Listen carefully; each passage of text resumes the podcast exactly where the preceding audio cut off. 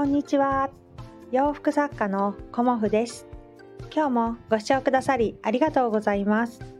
コモフのおしゃべりブログでは40代以上の女性の方に向けてお洋服の楽しみ方をお伝えしています。今日はですね変化を楽しもう。そんなお話をさせていただこうと思います。とそれはねあのなんで話そうかなと思ったっていうとまあ、このねスタイフでもあの先日コラボライブというかあライブじゃなくて コラボセミナーをさせていただいた、えーと、管理栄養士の職務さんの配信でねあの変化を楽しもうっていうねあのお話をされてたんですよね。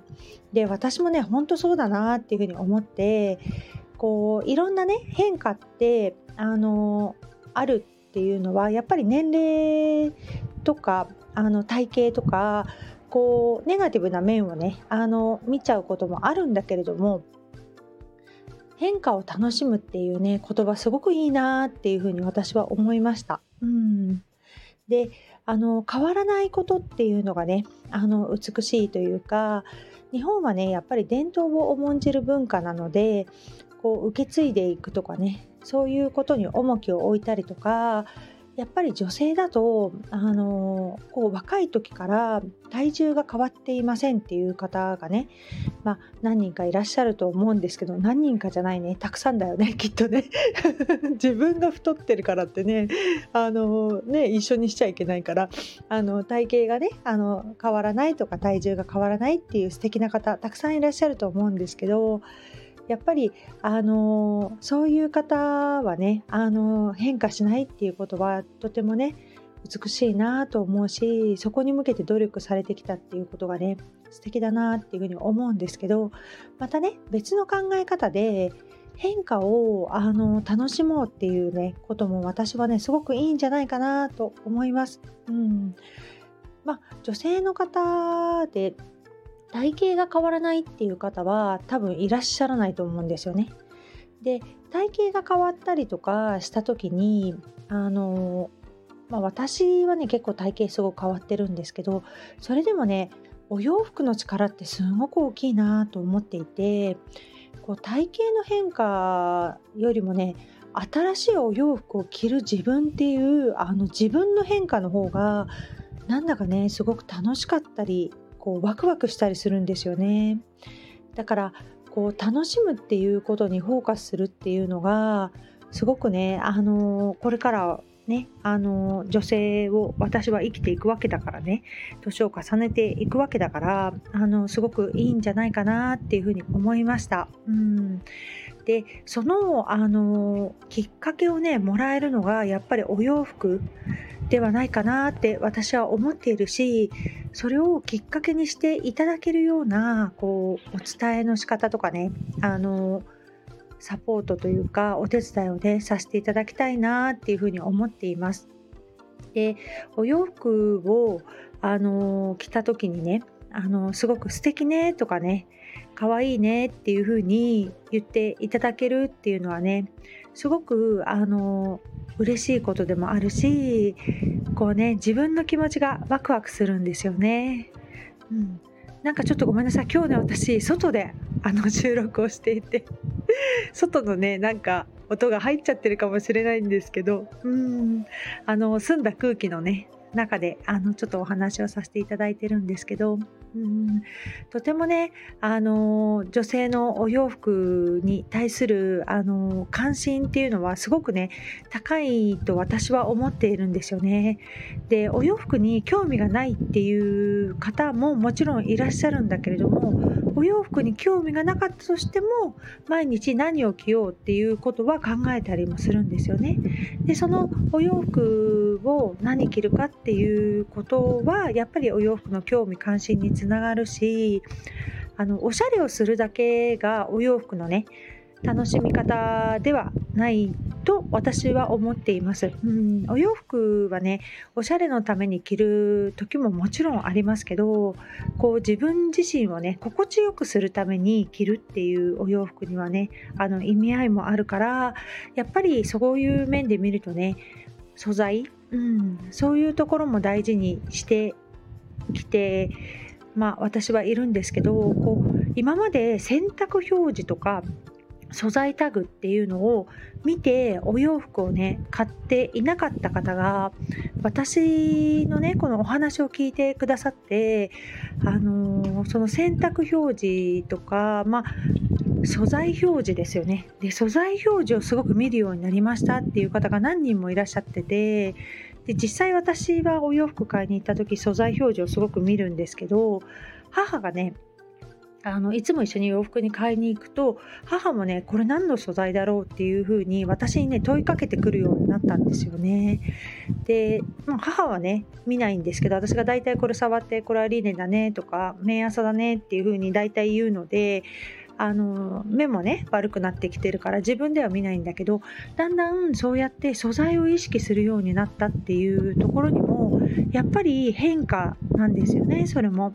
であの自分にあの合う素材は何かとかね自分に合うお洋服は何かっていう風にあに意識することもねあの変化を楽しんでいるっていうことの一つではないかなと私は思います。だからあのお洋服を通してねこれからだんだん春になってくるんだけれどもその春のお洋服ってねどんなの着たらいいかなとかあの、まあ、このお話をしているとやっぱり私はねあの関東にいるので関東の気候を中心に話してしまうんだけれども例えば沖縄の方とかねもうあの半袖でも過ごせますよっていうふうにおっしゃってる方もいらっしゃったりとかそうなってくるともうリネンのねお洋服レギンスとか履かないで1枚で多分着れると思うんですよね。で逆に北海道の方とかねあのまだまだとても寒いと思うんですよね。だから冬のアウターね私春コートなんて話しちゃってるんですけど冬のアウターがまだまだ活躍というようなね感じでまあいろいろあるとは思うんですけどその中でもねやっぱりこう変化を楽しむっていうことがねすごくあのいいなって思っていて変化を楽しむっていうことの中に季節をのね変化を楽しむっていうこともまた見えてくるかなっていうふうにも思いました。で日本は本当に四季がねあってこうリネン服1枚とっても一年中着られるんだけれども私はあのリネン素材は一年中着てるんですけど色でねあの季節着るものを分けてます。うん、で今日はそろそろね春だからっていうことであの今年の夏のイベントにあの自分で作ったスイカ柄のね黄色とグレーと水色を組み合わせたスカートを履いてみたりだとかね、うん、春一番っていう感じでこう春色をね結構黄色水色ピンク、うん、その辺は皆さんね着られる方多いんじゃないかなと思います。結構黄色のイメージが春って大きいなっていうのもあってあのもしね黄色のお洋服とか淡いピンクのお洋服水色のお洋服とかねお持ちだったらぜひぜひ着てみてくださいね。そんな感じでね、あのー、コモフ服のいいところをね、最後にちょこっと言うと 体型の変化があったとしても私はそれに伴ってサイズ変更をしてお洋服が作れるっていうところなんですね、だから自分の体型もそうなんだけど体型がねあの変わってもパターン修正が自分でできるので、まあ、お客様のお洋服もそうなんだけどあのずっとねあのコモフのお洋服は着ていただけるんですよね。で逆にこう痩せてしまったっていう方も小さくねあの縮小できるので、まあ、パターンだからね大きくしたり小さくしたりできるんだけどそういうところがやっぱりねあの手前味噌ですけどコモフのいいところかなと私は思っています。そうあとはあの生地があるのでねあの定番のね生地リネン生地のお洋服はいつもリピートしていただけるっていうのがここ最近ではありますね。うん、まあ一点物の生地とかもちろんありますけどあの形ね、自分の好きな形っていうか似合う形さえこう掴んでいていただければあのネットでも気軽にリピートできるっていうのがコモフ服のねいいところかなと思います。なのであの毎回ねコモフの洋服見に来れないんですけどっていう方は自分の好きな形似合う形をあの私に相談していただければ何々さんの形はこれとこれだねっていうことは把握させていただきますのでその後ねネットで生地違いあの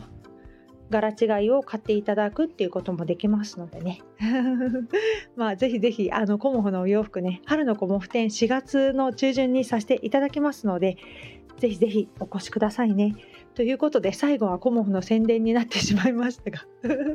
はい。この頃ね皆さんなんかコモフのお洋服あの着てみたいですとかコモフ店いつか行ってみたいですっていうお声をねくださる方がだんだんなんか増えてきてすごくね私嬉しいのとあ頑張ってやんなきゃいけないっていうねプレッシャーいい意味でのプレッシャーを感じています、うん、やっぱりお声があるっていうことは自分のね力に変えることもできるのですごくねあのコモフのお洋服着てみたいですとか見てみたいですとかね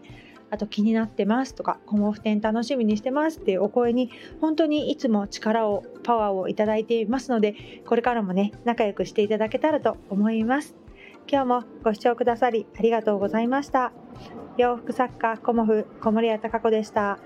ありがとうございました。